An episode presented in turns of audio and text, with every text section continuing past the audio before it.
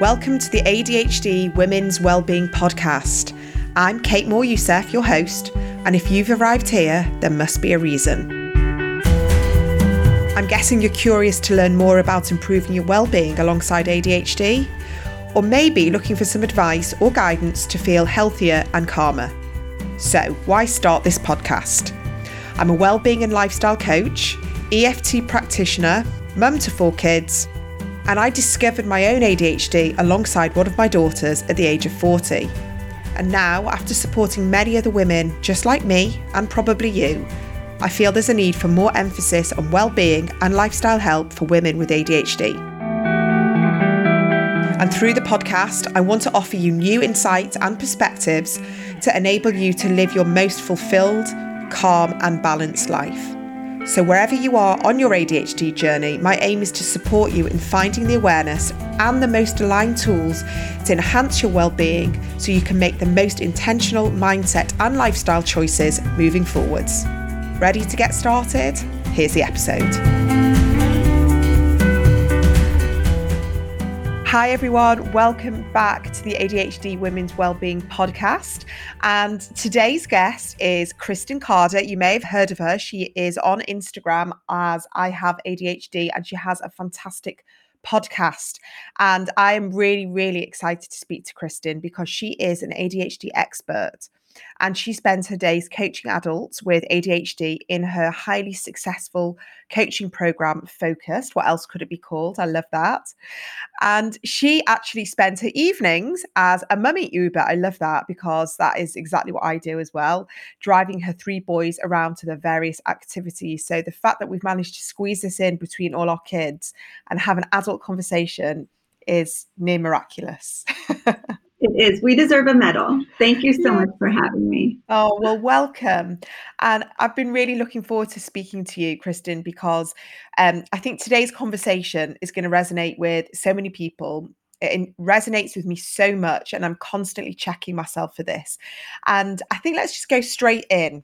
We're going to talk about perfectionism, and we're going to talk about how, for some reason that will become clear throughout this conversation, perfectionism and ADHD seem to go hand in hand, especially with women, would you say?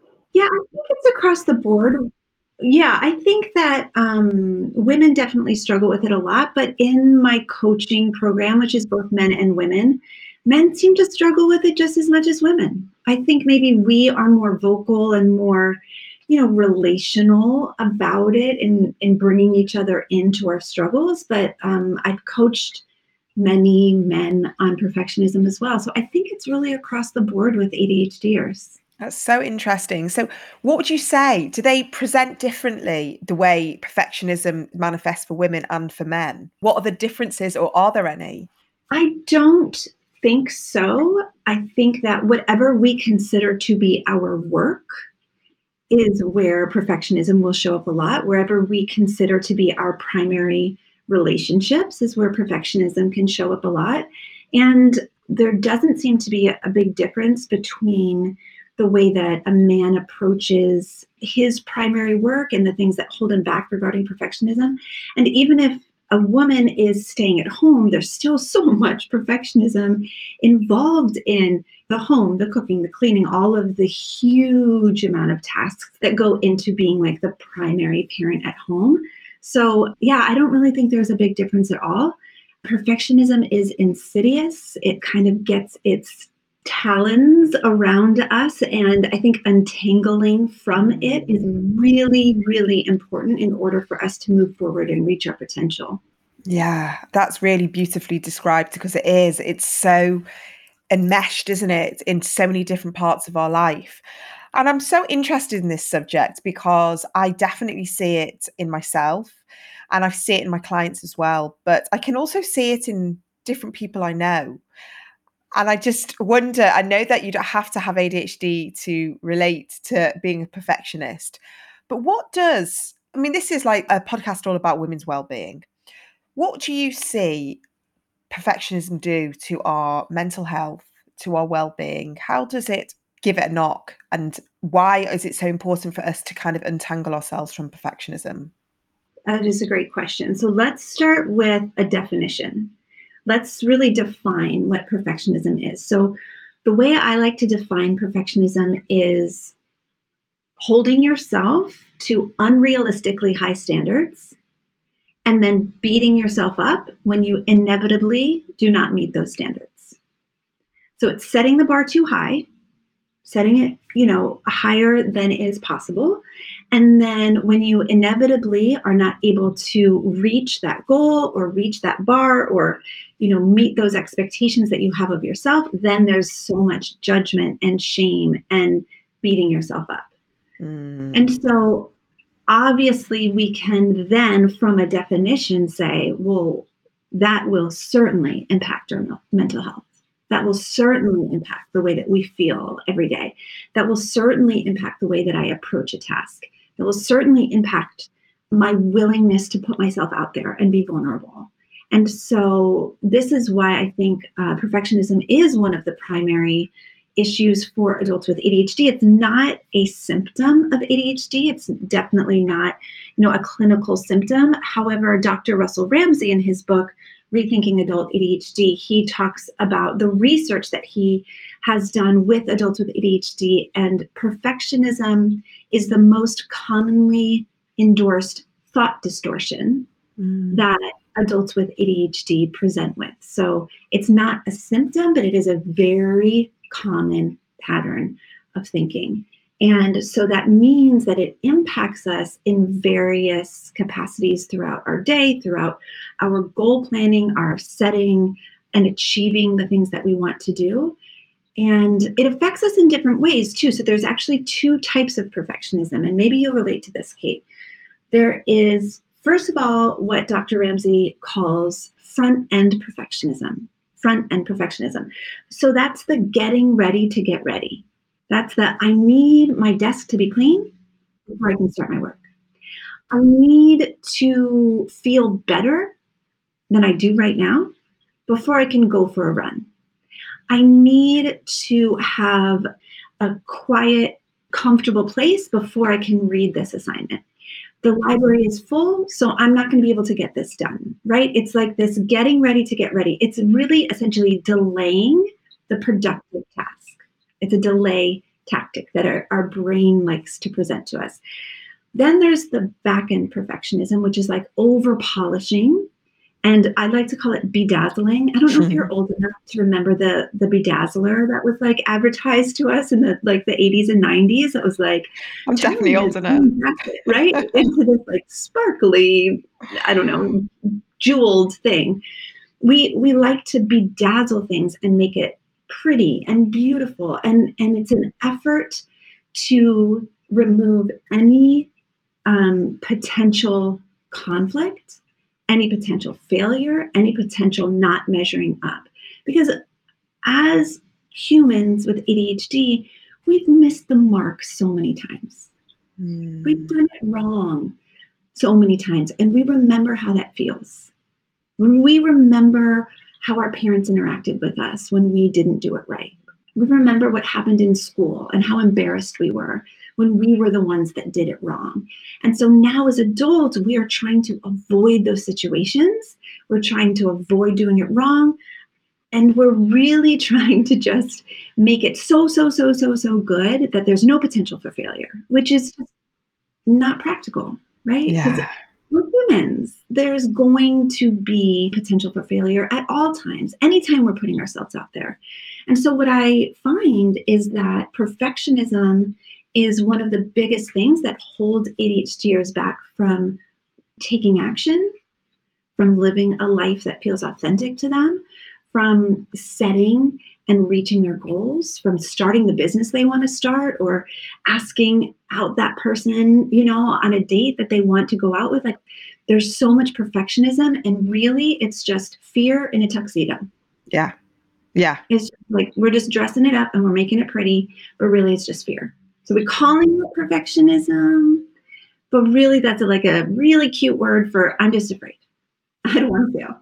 I love that. I love how you've peeled away all the different layers to really make anyone that's listening now resonate in some way. You've just given so many different ways to be able to see how it kind of shows up.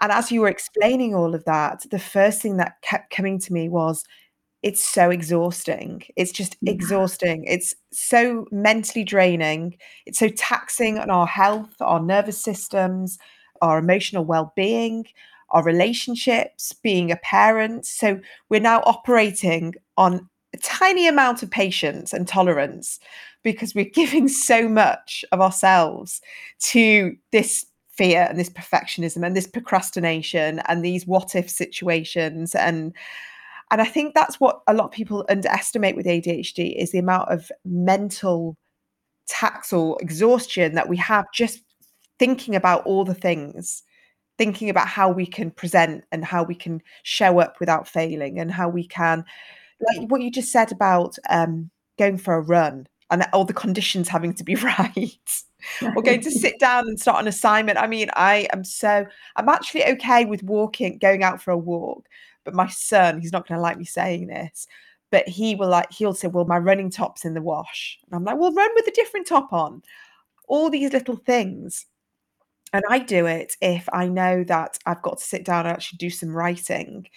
And I'll be like, well, I know I've got to go out soon, or I've got my desk's a mess. And I'm thinking about all the things. And so it is tiring. It's really tiring. And I want to be able to give this podcast a platform for people to be able to relate and resonate and feel like they are part of a safe community. But I also want them to know that there are options and we can, I don't know if we can unthink our way out of perfectionism, but we can reframe, can't we? And we can start teaching ourselves or unlearning certain thinking patterns that we've had to get to a point where we are not beholden, we're not being held hostage by the perfectionism. What options have we got if we recognize, if we're listening to this conversation right now and we're recognizing ourselves in these different analogies, where do we begin? Because it feels like there's a lifetime's worth of mindset shifting that needs to go on. For sure. And that I think is a really important starting point, is to say like, hey, this didn't just develop this week, so it's going to take longer than a week to kind of unravel it, and that's okay. I think that the first step is to just recognize what's happening, like to really recognize, oh, this is perfectionism. So with your son, like, what about this? What about this? What about this? It's just a conversation of like, hey, what's really going on here? Do you actually want to go for a run? Or maybe you have a project at work and it's already a day late and you are tweaking it and you're rereading it and you are putting the finishing touches and you're telling yourself, I just need a little more time. I just need a little more time. I just need a little more time. Being able to pause and reflect and ask yourself, is this perfectionism? Am I just trying to protect myself from potential failure? Because that's what the actions are doing, right? They're potential protection. So I'm feeling fear. And so my brain is going into all of this protective action. So I need to read this report 3 times. I need to make sure that I have a colleague look at it before I turn it in. I need to make sure, that I, check it a million times, whatever. That's just protective behavior. So just recognizing like, oh, I think this might be perfectionism, right? And just like stopping, pausing for a quick second. What's really going on here? What's happening? I think also just understanding that it totally makes sense that we're perfectionists. What we like to do as ADHDers is notice that we're doing something that's not serving us. So maybe you notice perfectionism come up for you. But then what we love to do is to judge ourselves and beat ourselves up and go into a shame spiral. I can't believe I'm doing this. I can't believe I've been holding myself back for all these years. I can't believe that I'm letting, this fear keep me from reaching my goals. And we just like layer on self-blame, self-judgment, and shame. And so that's just drama on top of drama. So if perfectionism is drama, now we're layering judgment and shame, which is just more drama, which is, spoiler alert, just going to hold us back from doing anything, right? Which is why so many ADHDers feel stuck, So many ADHDers feel like they just can't take consistent action. So many ADHDers just feel like I'm never going to be able to reach my goals. And one of the reasons is when we notice that we're taking action that's not serving us, we judge ourselves instead of being kind, instead of being understanding. So just realizing, like, of course it makes sense that I'm a perfectionist. Of course, I've been corrected since I was a toddler on how I'm doing everything wrong. So of course, as an adult, I'm going to be a perfectionist who tries not to do anything wrong, because it didn't feel good back then, and it doesn't feel good now, right? And so of course, I'm a perfectionist. If we can open up to that, if we can have some compassion and some acceptance of that, like, this is not actually a bad thing. It's just something that's happening, and it makes a lot of sense. Then there's space to say, okay, now what? But if you're judging and self-blaming and shaming yourself, there's no space, there's no room to say, okay, I think I'm being a perfectionist.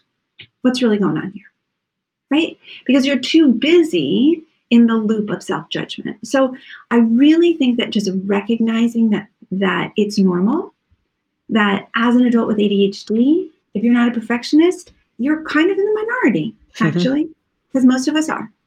And if you can begin to recognize it and not judge yourself, but just notice it, then that will give you some options. So, you know, one thing I talk about with my clients is there might be some past trauma that you want to work with a therapist, work through, I mean, with a therapist, because some of our perfectionistic tendencies comes from trauma in our youth, and that might be worthwhile to work through that.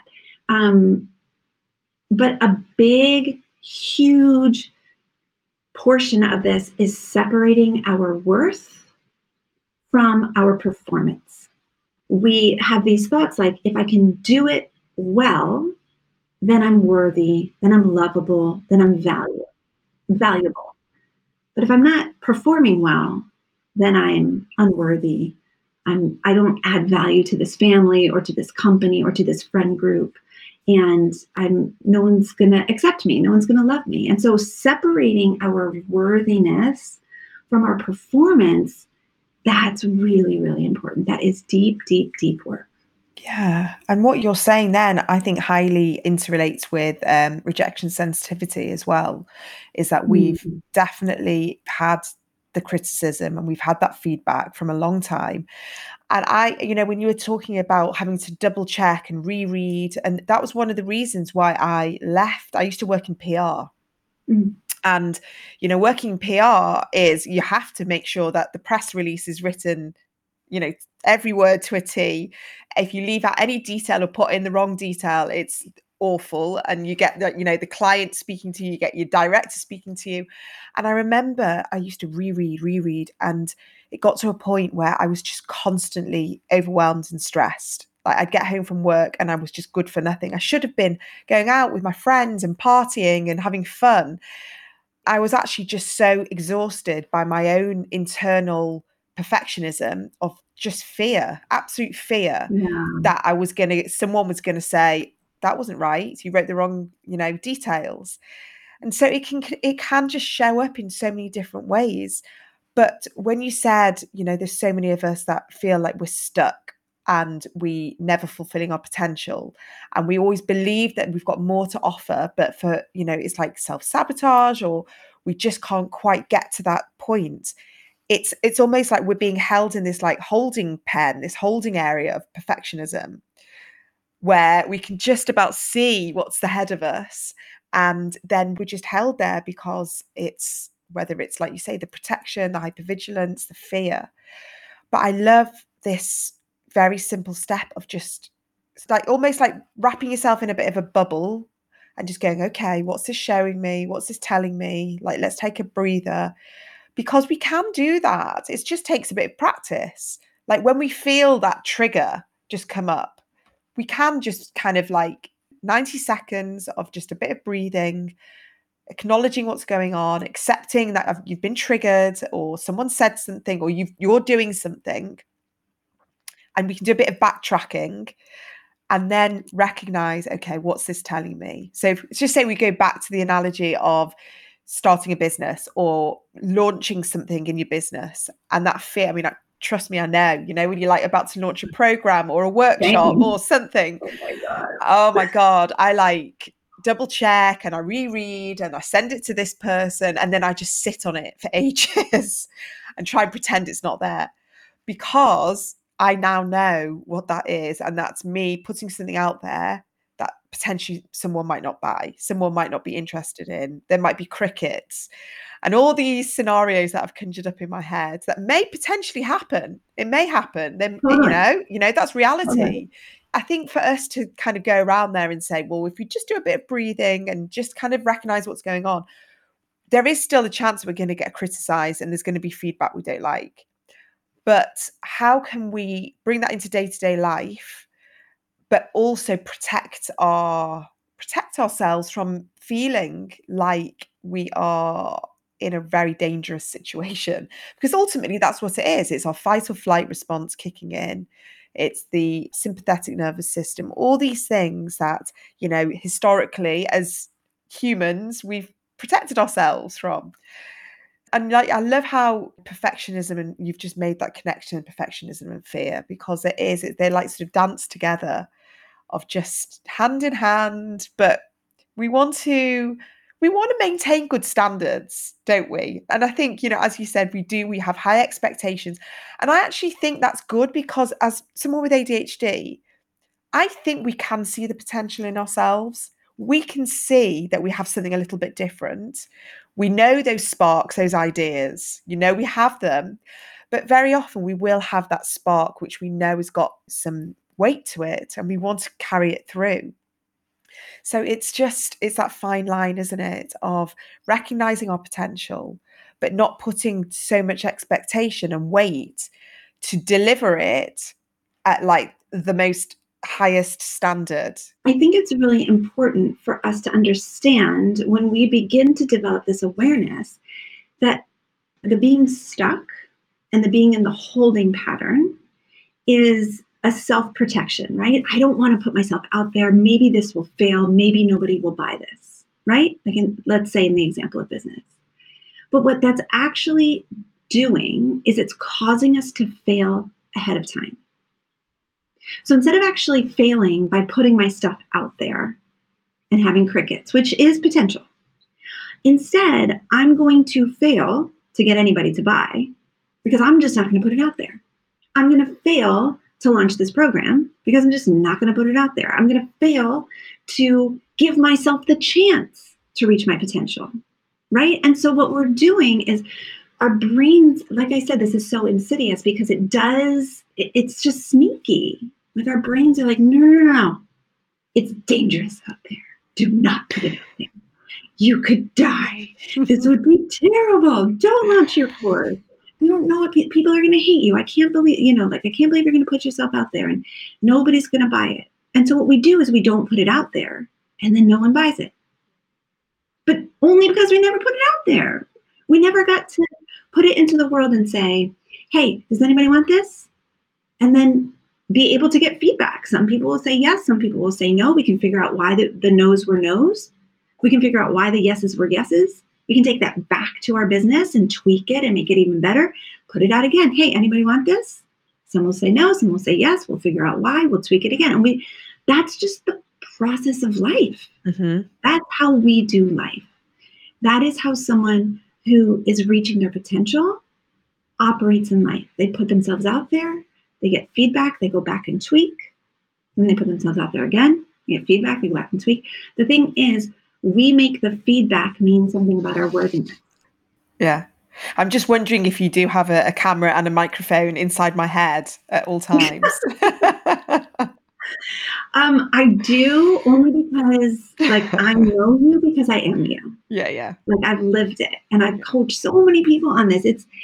It's so fascinating. So if we can bring this into the day-to-day, you said something really interesting, like how do we protect ourselves from that kind of trauma response, that fight or flight?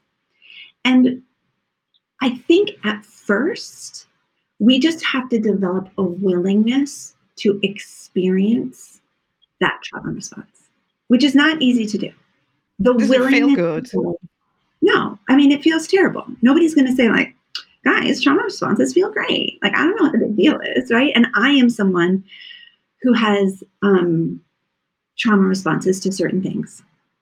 And so I will get really hot. My heart will pound. My mind will spin, and I'll feel floods of emotion all over me. It is so uncomfortable. I don't like it at all.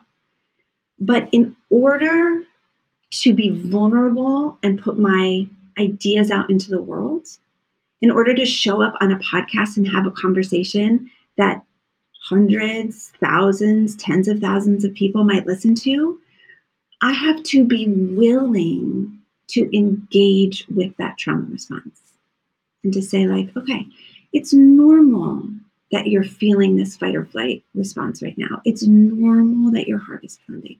It's okay. What our brains are programmed to do is to keep us safe.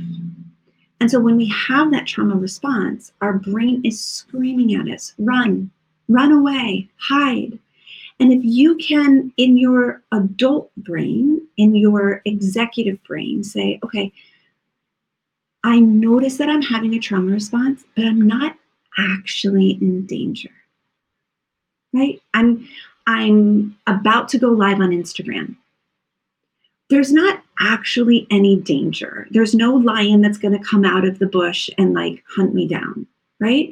There's no person, you know, lurking to harm me. It's really just my brain telling me, like, this is not safe. And so if I can self-soothe, if I can lean into that trauma response, so it's not even a protection from it. It's a willingness to lean into it and say, like, okay, this moment, feeling this way makes sense. Of course I'm freaking out right now. And again, you notice that self-talk is absent of judgment, right? So for decades, what I would tell myself is, why are you feeling this way? You shouldn't be feeling this way. You're fine. Why are you feeling this way, Kristen? You shouldn't be feeling this way. You're fine. Which, by the way, wasn't helpful. But being able to say, oh, honey, what's going on? You scared? I totally get it.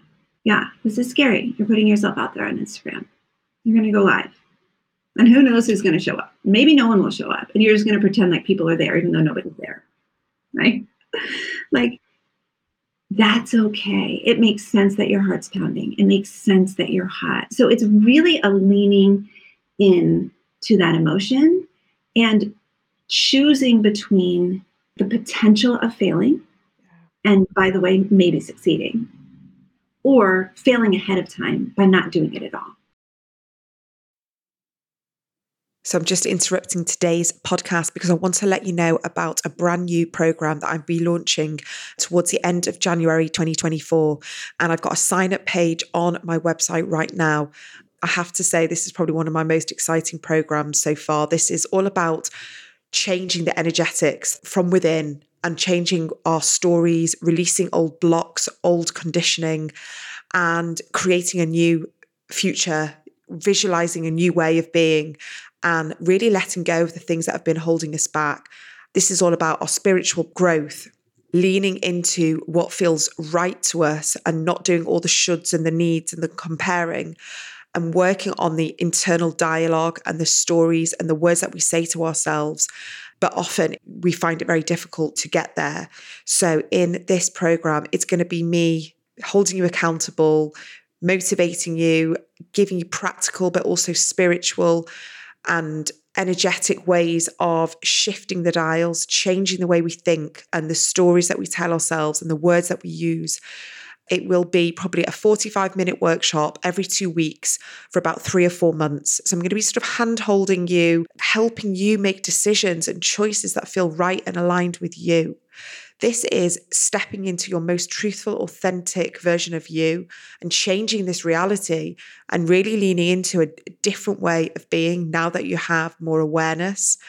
I really believe that this is something that I've been working on for many years, and I can't wait to finally share some of the tips and the ways that I have helped change how I show up in the world, because it's very different to how it was 5 years ago. I'm really going to be creating a community of people who are ready to step out of a mentality that feels like the world has been doing things to them and start taking action and charge from a place that feels good to you. And this is not about doing, this is about being, this is about feeling. So if you really don't align with this sort of action and goal setting and sort of new year resolutions, this may be a much softer approach for you, and really work with our neurodivergent minds. So head to my website. You're going to see on the homepage a sign up page. If you just put your name and email address there, I promise you that when this is all live and I've got all the details, you guys are going to be the first people to get it. Now back to today's episode.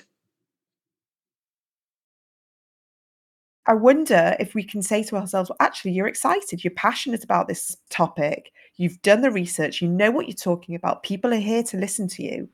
This is your forte. And it's okay to have nerves. But actually, what maybe you're feeling in your body is also excitement. So can you lean into the excitement and accept that there's going to be nerves? And then things kind of change a little bit. But that compassionate talk of leaning in and recognizing what's going on, acknowledging that you're putting yourself out there. Because what you said about Instagram, and I've been there when you're there and you're like, hi, everyone. And there's like one person. And then you're thinking, please don't leave. Please don't leave. And you have to kind of just like carry on. But that fear is the rejection. So you know, that fear is, please don't leave, because if you leave, that shows me that I'm boring, that I've got nothing interesting to say. But also the fear of criticism as well, isn't it? Is coming back and like someone leaving a comment, and that's why social media breeds so much anxiety, you know, right now, because you don't have to be ADHD to feel that sensitivity. But I think what is very often with ADHD, which is why people talk about rejection sensitivity dysphoria so much, is that we do feel very, very deeply.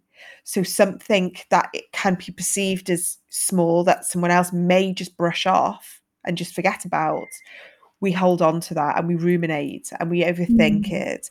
And it goes on sort of on a loop in a thought cycle, and we lie in bed and we're like wide awake and we keep thinking about that one comment.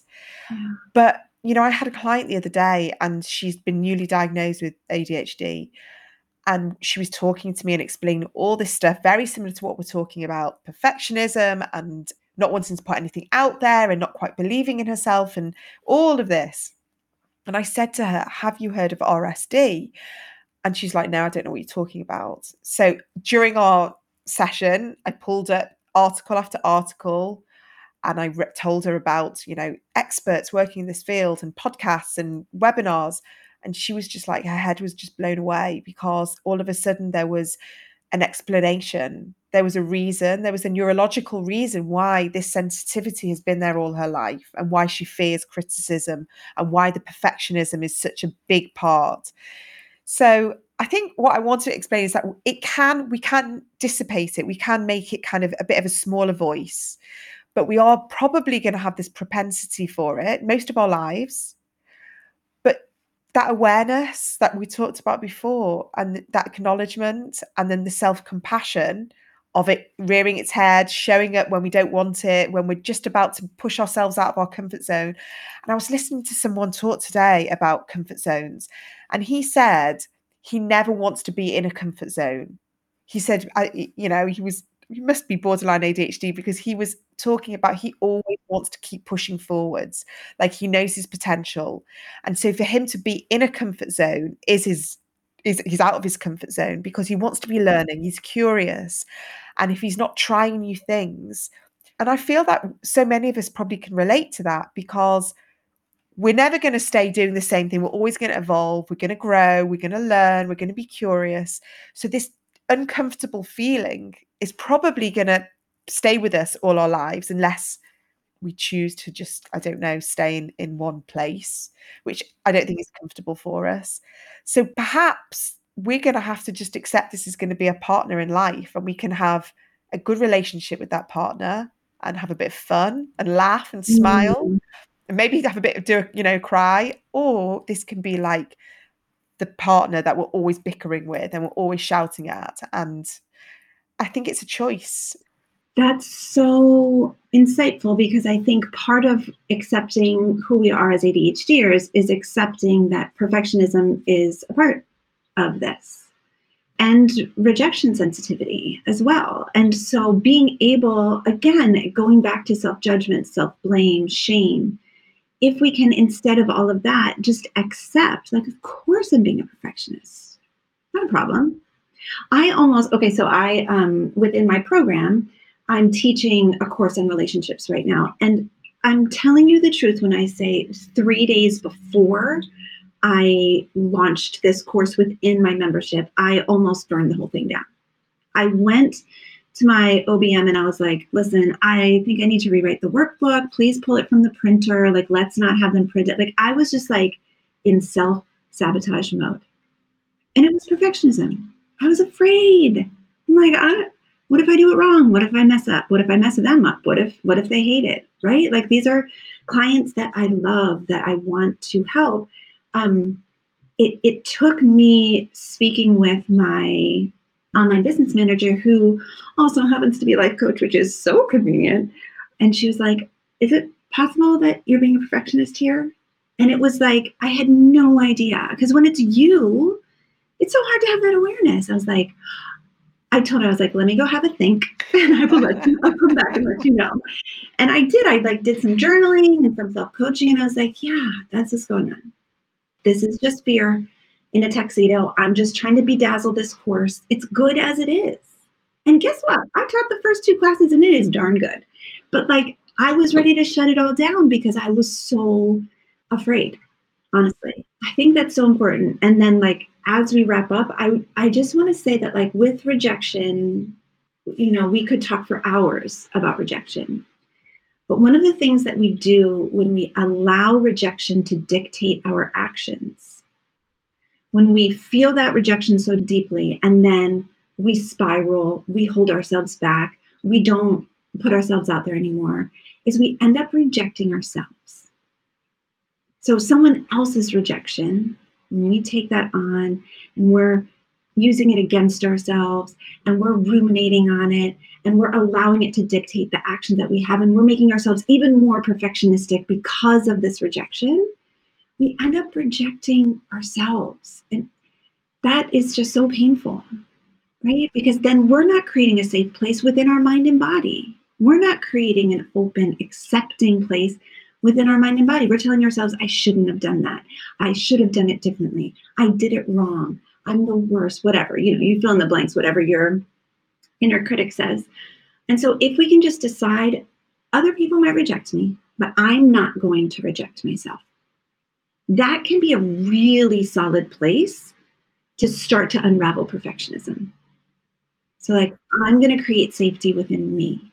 No matter what happens out there, where I put my product or my offering, or even just myself, I'm going to go to the grocery store and I'm going to just wear clothes, right? And other people might reject me, but I'm not going to reject me. I'm going to create safety within me. That can be a really beautiful foundation for unraveling perfectionism.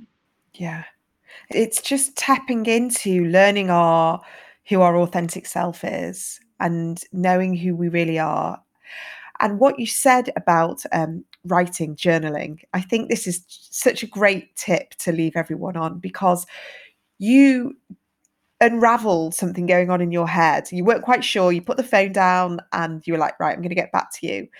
Because I think, especially with ADHD, we have so much noise going on, and we are got so many different thoughts and so many things coming at us in different ways, that writing stuff down for us is almost magic. Because we definitely get to the root. We get to the nitty-gritty of what's going on. I could not agree more. I think that's one of the most useful practices that we can implement. And it doesn't even have to be consistent. And you can You can only do it when you're triggered, and that's totally fine. It will still make a huge difference because the thoughts in our brain just kind of like whiz by, and it's really hard for us to capture what's actually going on. And so if we can ask ourselves, like I like to write at the top of the paper. So like the other day when I was doing this with my relationships course, I wrote up the top of the paper, why do I think this needs to be reprinted? And then I just answered that. I just like asked my brain that question and I wrote down all of the answers. And it was like, well, I think this part's not that great. And that part, like I could probably rewrite and make it better. And as I kept thinking, no, but why, but why, but why, but why? I'm afraid that what I'm putting out there isn't good enough. And we finally get to it. Your brain does have so many answers, but we don't often ask our brain productive questions. Yeah. And I think, you know what, sometimes our brains don't have all the answers. And very often when we write, it comes from the heart and it comes from the soul. And it just kind of goes to that place where, say, if we talk about Instagram, why don't I want to go live on Instagram today? I don't feel like it. I don't feel like it. I don't feel like I'm not feeling very sociable today. I'm not feeling very vocal today.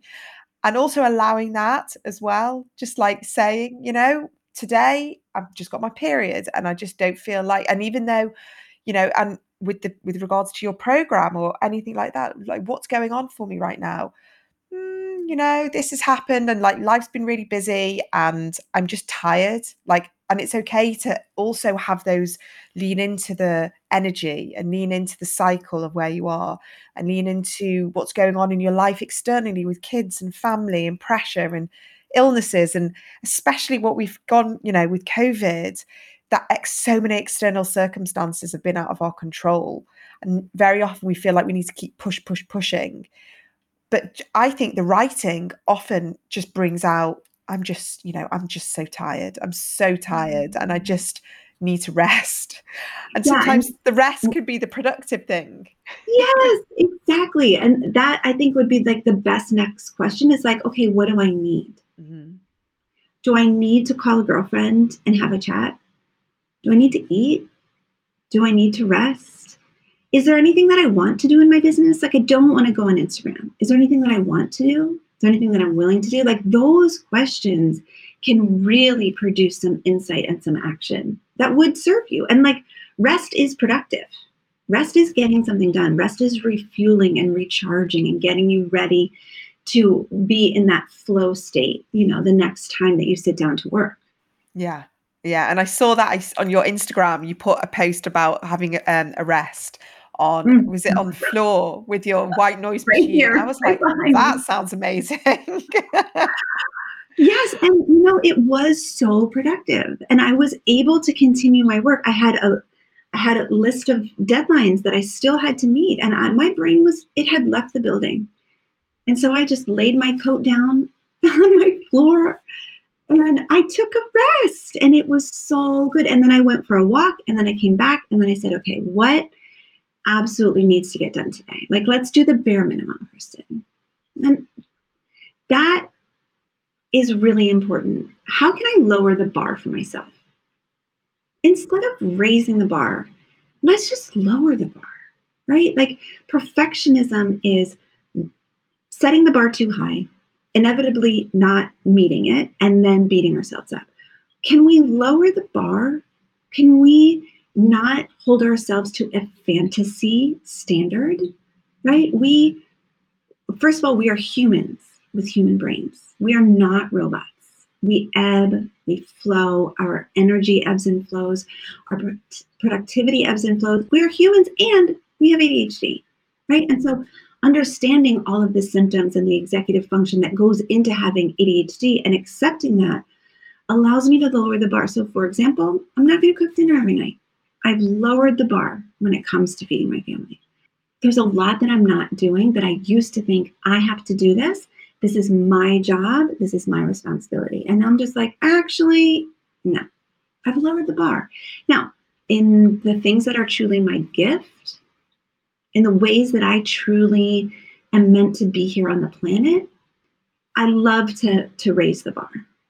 In all the other stupid stuff, I'll lower that bar real low. because we have limited capacity. This goes back to rest and energy.